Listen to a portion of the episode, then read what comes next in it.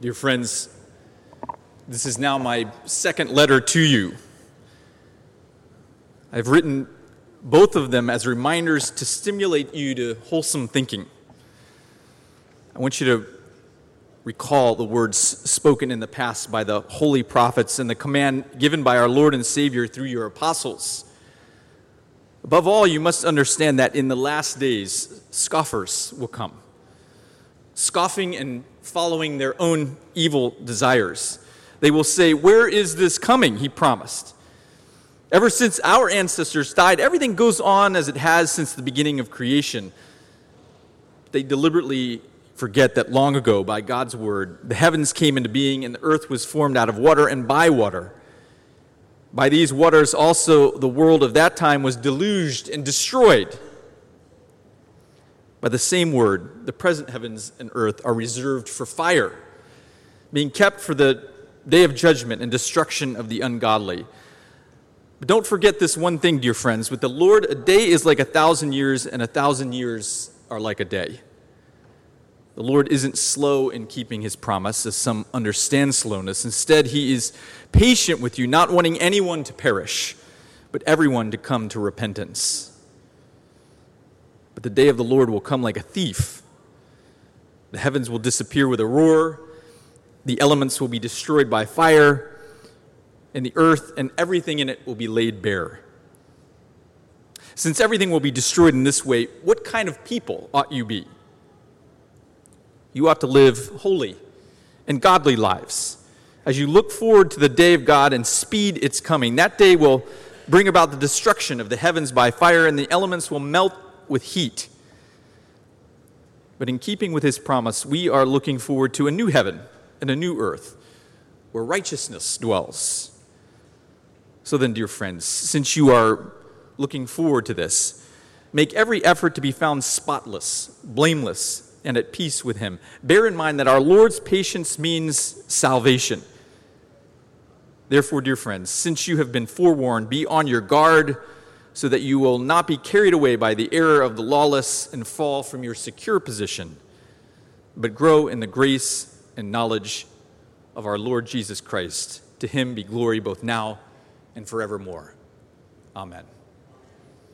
This is the word of the Lord. Let's pray. Oh God, as you engage us with your word today, we pray for insight and understanding on who you are and what kind of relationship you're calling us into today. In Jesus' name, amen. It's good to see you. Glad to have you, here today. You have survived what is a muggy and hot day, which may beg the question why is Todd dressed in a suit? You know, has anyone thought that today already? You know, I mean, we tend to be a little, little dressed down here today, so you're asking why is Todd and Kyle and Jeremiah somewhere in suits? And it's because on this day of all days, it's because we are going camping.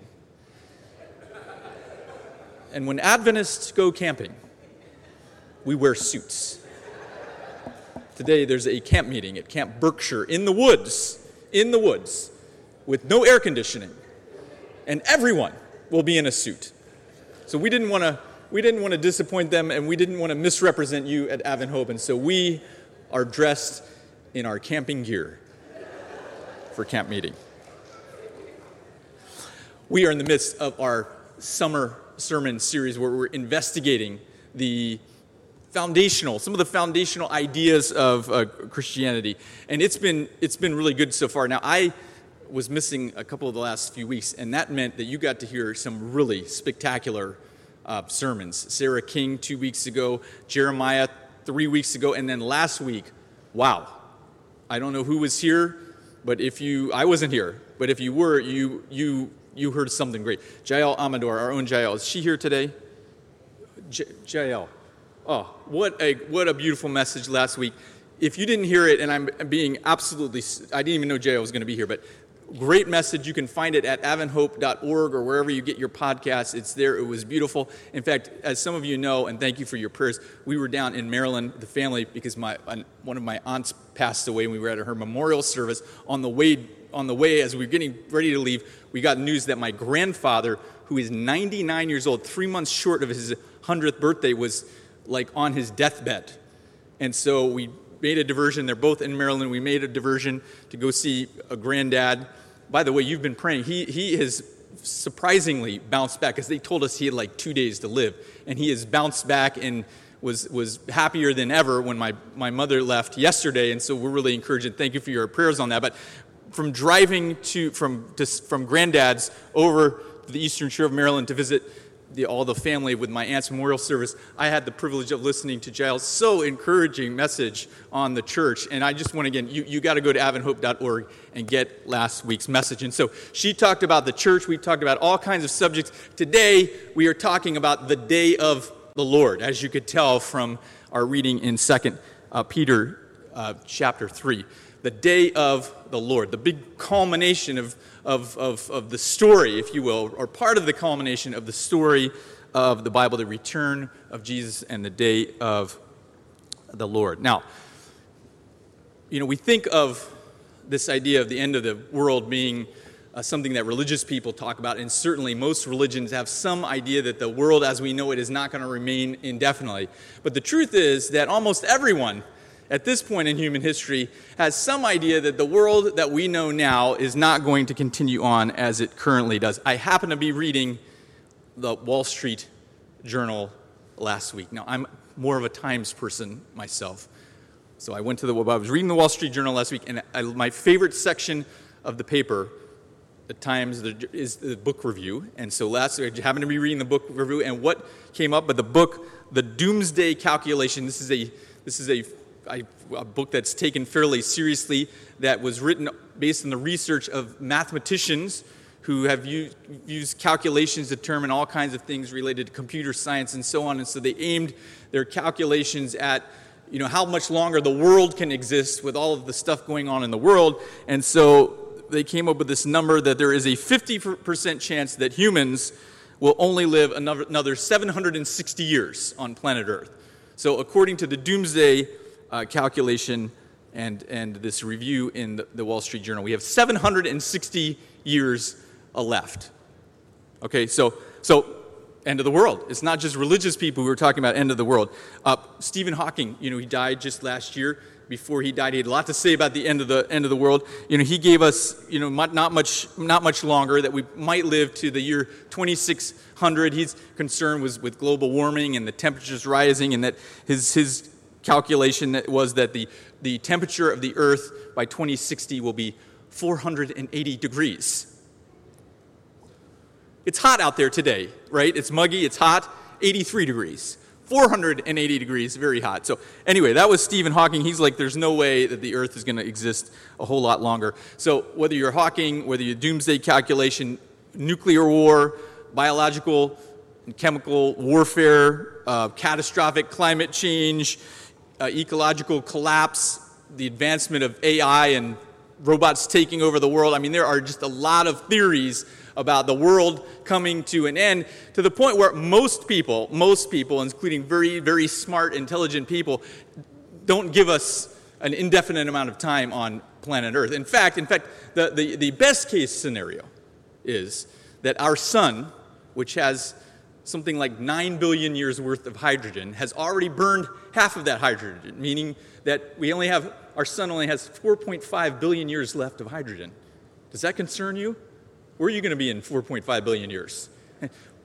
But then it gets worse. It gets worse that our planet will be inhospitable, according to this plan, in 1 billion years. So that's the best case scenario, actually, is that we have 1 billion years left on planet Earth. You guys with me? Everything's okay so far? All right, so the news is that almost everybody who lives on planet Earth believes that the Earth, as we know it, is not going to continue on forever. All right, you with me? Now, the Bible, as you, we just read in 2 Peter, has a very specific idea as to how this whole thing wraps up, and that's what we want to talk about today. The Bible has a very specific view of the end of the world as we know it. And throughout the Bible, this idea is talked about using the concept of the day of the Lord. In fact, if you go back in the Old Testament and you want to find out what does the Old Testament have to say about the, the, the end of the world, you're going to look for the language of the day of the Lord. The day of the Lord.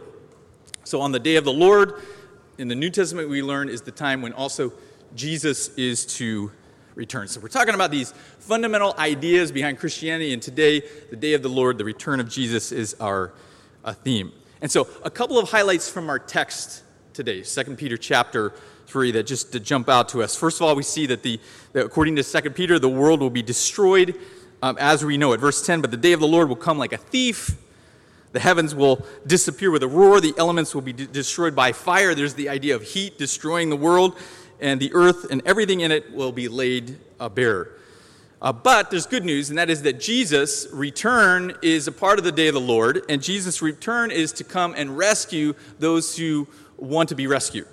All right, so there's bad news. The world is not going to continue on as it currently do, does, but there is good news, and that is God has a plan, and he, Jesus is going to come and he's going to rescue those who want to be rescued.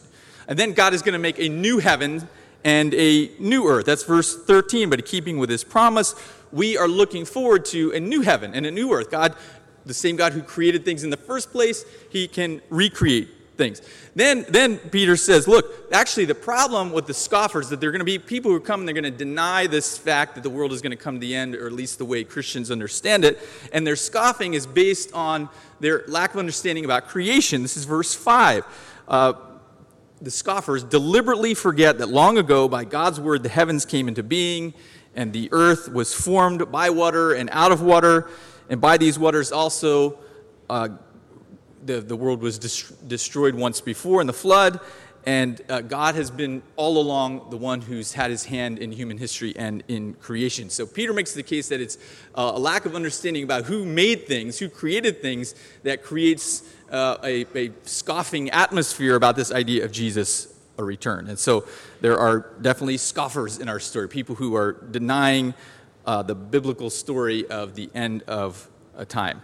Now, verse 9, though, gives us again some good news that God, despite all of this kind of impending doom, that God actually wants everybody, everybody on planet Earth to, eh, to, to embrace the good news that He's coming back to save everyone. Verse 9 The Lord is not slow in keeping his promise, as some understand slowness. Instead, he's patient, wanting no one to perish, but everyone to come into repentance. Now, I think that this is one of the most encouraging ideas in all of the Bible because there's been so much miscommunication through history uh, about the God, God, or the gods, that they're angry with humans and, uh, or, or, or, or whether you believe in multiple gods or singular gods, there's always this underlying idea that God is angry. He's upset the Greeks, they believed that gods were just annoyed with human beings and wished that they had never been created.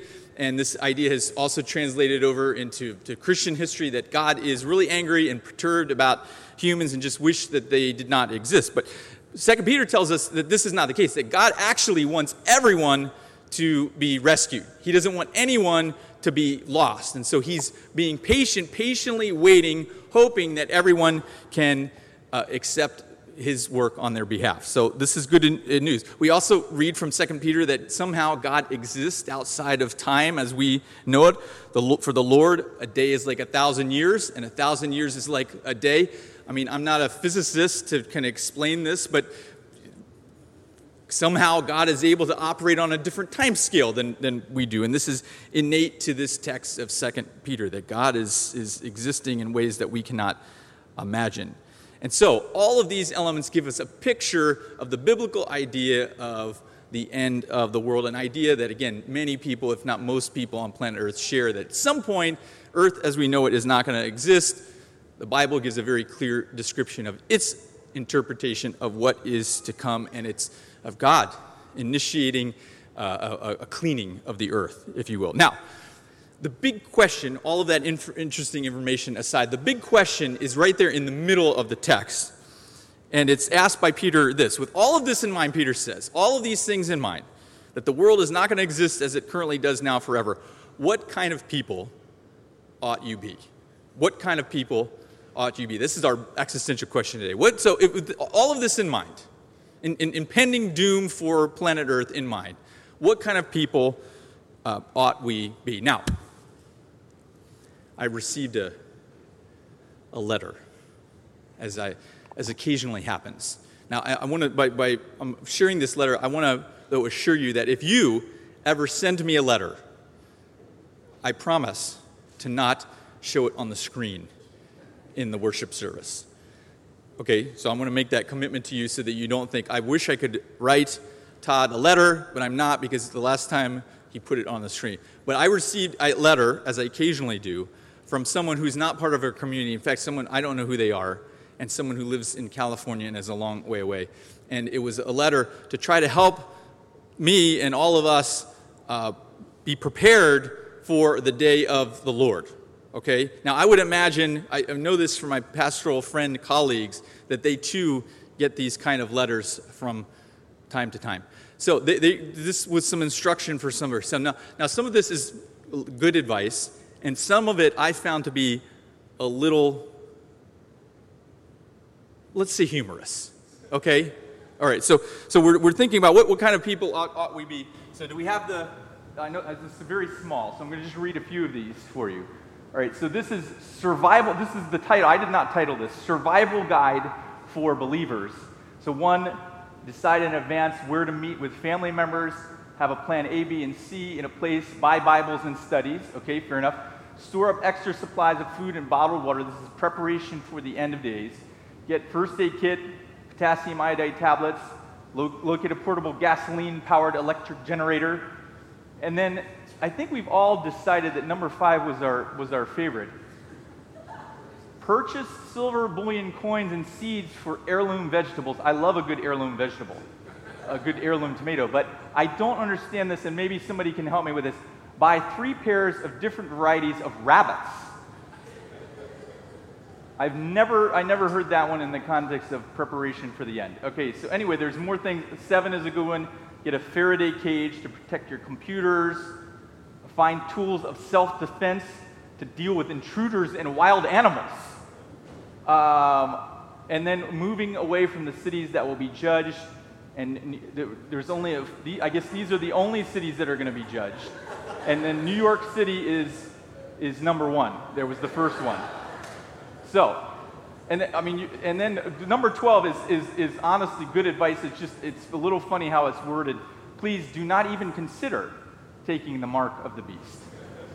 So, so I, I get letters like this occasionally. And again, I don't know who this person is. I think they were, they were genuinely concerned, which is, is lovely. But, but I think there's a, a kind of a, a, an element behind this that can help us, an element of, of fear. So, a fear like, look, the, the end of the days is going to be a scary time, and it's going to be a time in which we have to muster all of our Pathfinder skills. And, and we, we need to be prepared, and we need to get our, our, our bunker ready, and our extra beans, and all of that, and we need to prepare for this, this terrible time. Okay? So there's an element of, of fear. Now, I think this person is very genuine, so I don't want to make too much light of, of their, because he sent the letter to me concerned, I guess, for our community and for me. But there's this underlying sense of dread and fear about the day of the Lord, and we have to be prepared in our bunker with our guns so that intruders, we can shoot them, I, I get, apparently, or animals, and that we have to have rabbits. The rabbit one is really, I, don't, I don't get that one.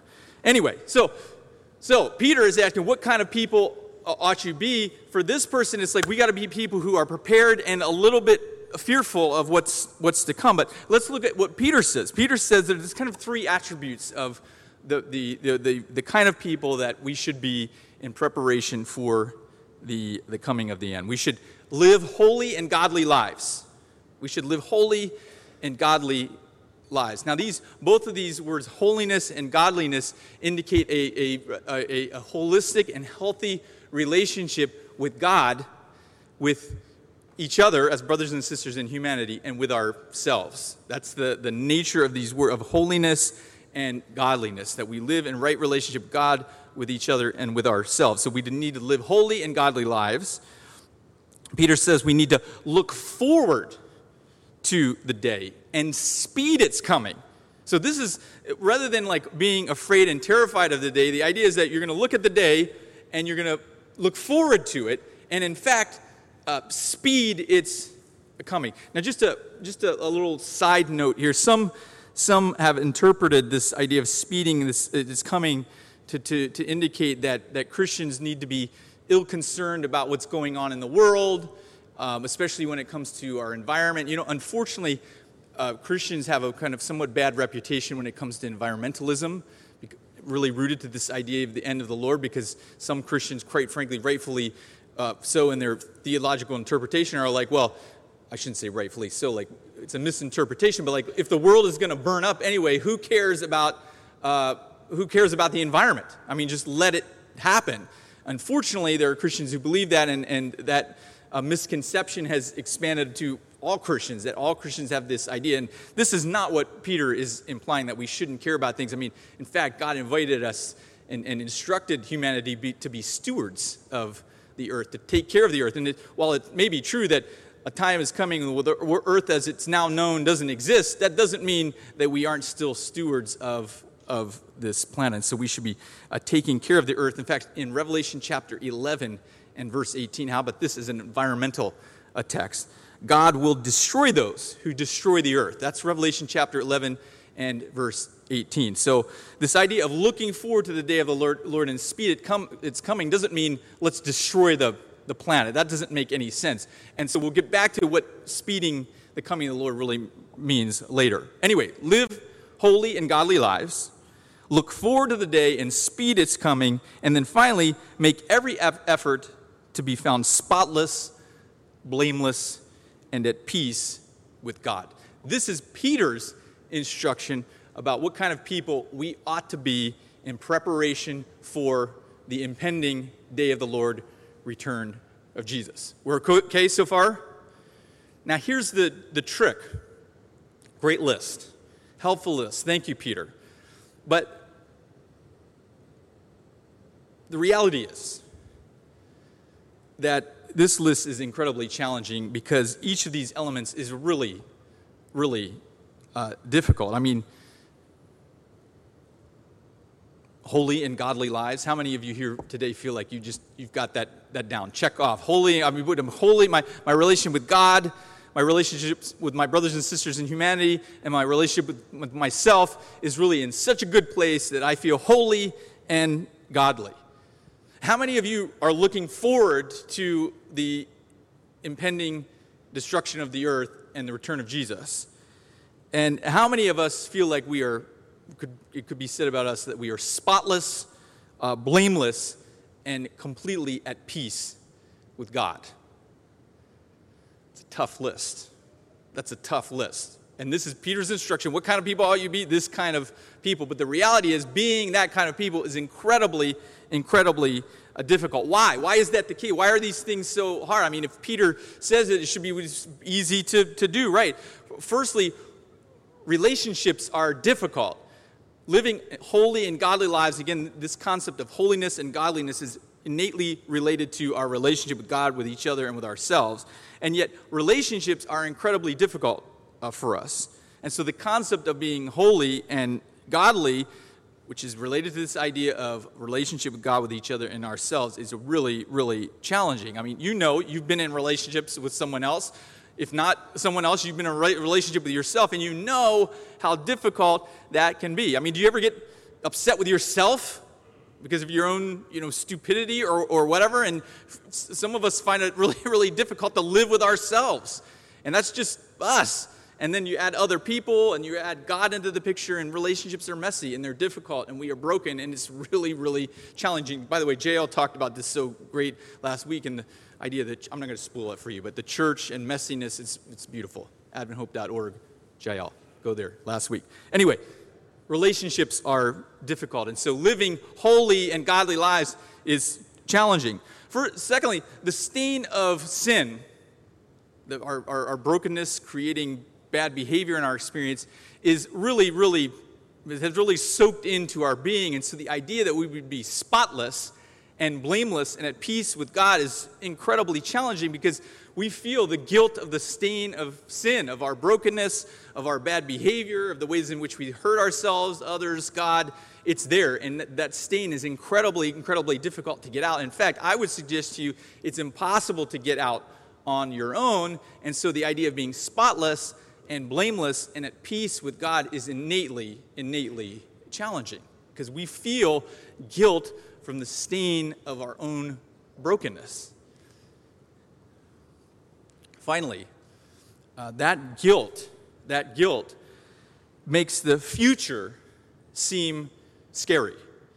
Because even though Peter is saying this is good news, and, and this is something that we should look forward to the end of the world, the return of the Jesus. It's going to be something to look forward to. The reality is because we have this guilt and we know that we're guilty and we have this stain of brokenness in our experience, it's very, very hard to look forward to the idea of the return of Jesus and the end because we're apprehensive and always feeling like, am I good enough? Have I, have I fixed myself enough? And so that's really, really hard to be positive about something when you have the burden of all of that on your shoulders, or you have that stain that you just can't get out on your own. And so, thank you, Peter, for that great counsel on what kind of people that we ought to be. The problem is, in practice, being that kind of people is really, really challenging. So, what do we do? What, what, what, what hope do we have? How do we overcome our guilt? How do we fix our broken relationships? How do we learn to look forward to things that could be really scary and terrifying? How, how do we do that? How do we overcome this? How do we fix things? I'd suggest to you the answer is we don't. we won't. We're in trouble. The, the, the world is in trouble, and we are in, in trouble. And so, thank God that there is good news in the story of the Bible, and that is that although we are not going to be able to fix ourselves.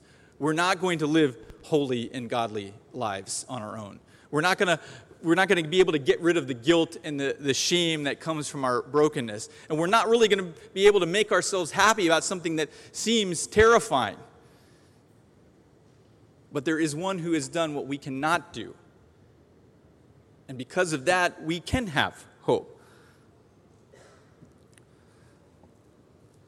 We're told that uh, Jesus, unlike us, lived a holy and godly life, who had a, he had a right relationship with God. In John chapter 10 and verse 30, Jesus says, I and the Father are one.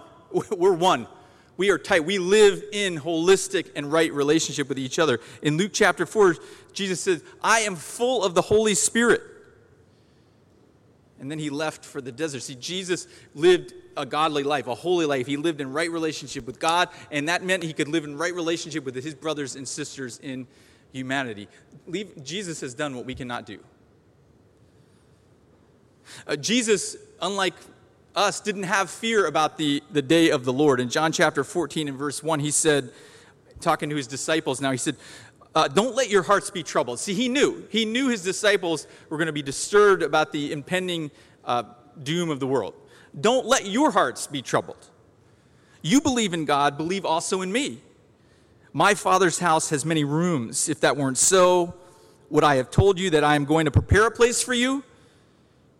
And if I go to prepare a place for you, I will come back and take you to be with me that you also may be where I am. See, Jesus had hope for the impending day of the Lord because he knew, he knew that through him he could get a reunification with his brothers and sisters in humanity living in godliness in holiness. So Jesus had a right relationship with God. Jesus looked forward to the impending day of the Lord. And finally, Jesus lived a spotless life. We were never going to do this.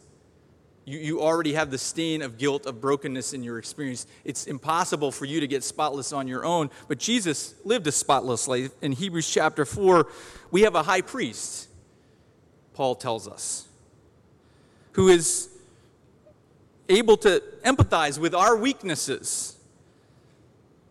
He was tempted in every way, just like we were, but he, unlike us, was blameless and didn't have any brokenness or sin. And so, Jesus, in every place that we have failed, Jesus has fulfilled things. Jesus has succeeded. Now, that sounds great.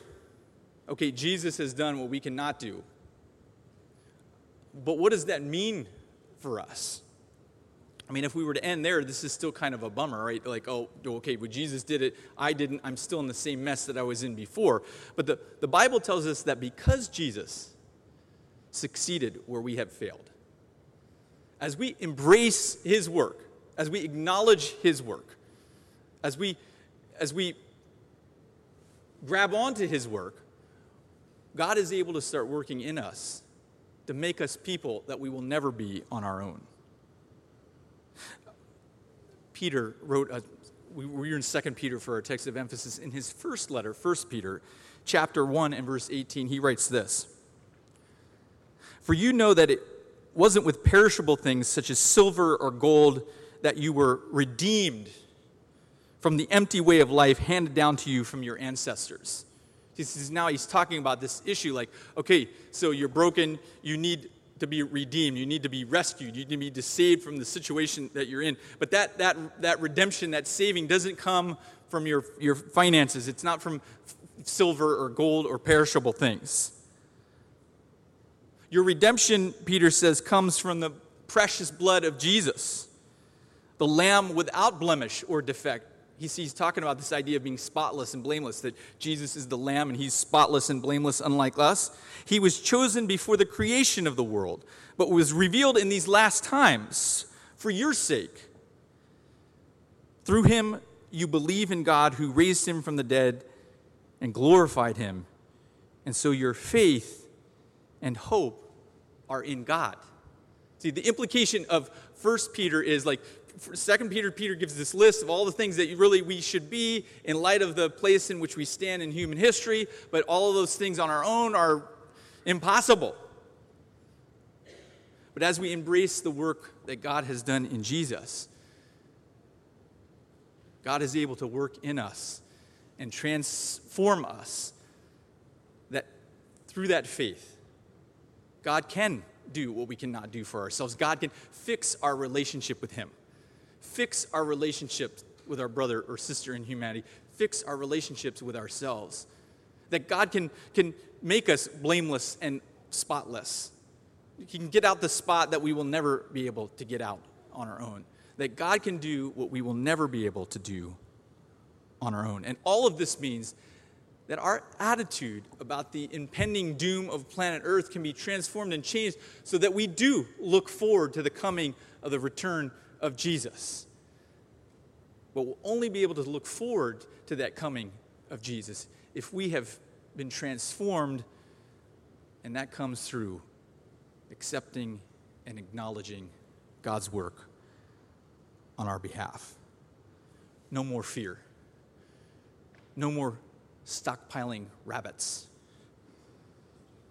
No more beans in the, the bunker. By the way, you know, I mean, again, this is a, a, a, a, sincere person, so I don't want to make too much light of this idea of the list. But, but the idea of the list still goes back to this idea that somehow, somehow we can help ourselves right? And this is this is our issue. Like we still keep thinking we can fix ourselves that we can get rid of the stain on our own or we can fix our broken relationships on our own or we can you know get it together so we have a new attitude about the future. And so we we, we come up with all of these ideas. Some of them sound crazy about how we're going to do it. And in this case it's stockpiling rabbits and getting the bunker ready and getting your gun prepared. And if we do that then we won't have fear anymore but that, that, that's not how it works. The only thing that's going to really relieve our fear is, is faith in the God who overcomes all fear, who, who, who, who took the greatest thing to fear, death, and overcame that. And as we embrace the God who did that, who overcame death, God is able to transform our attitude,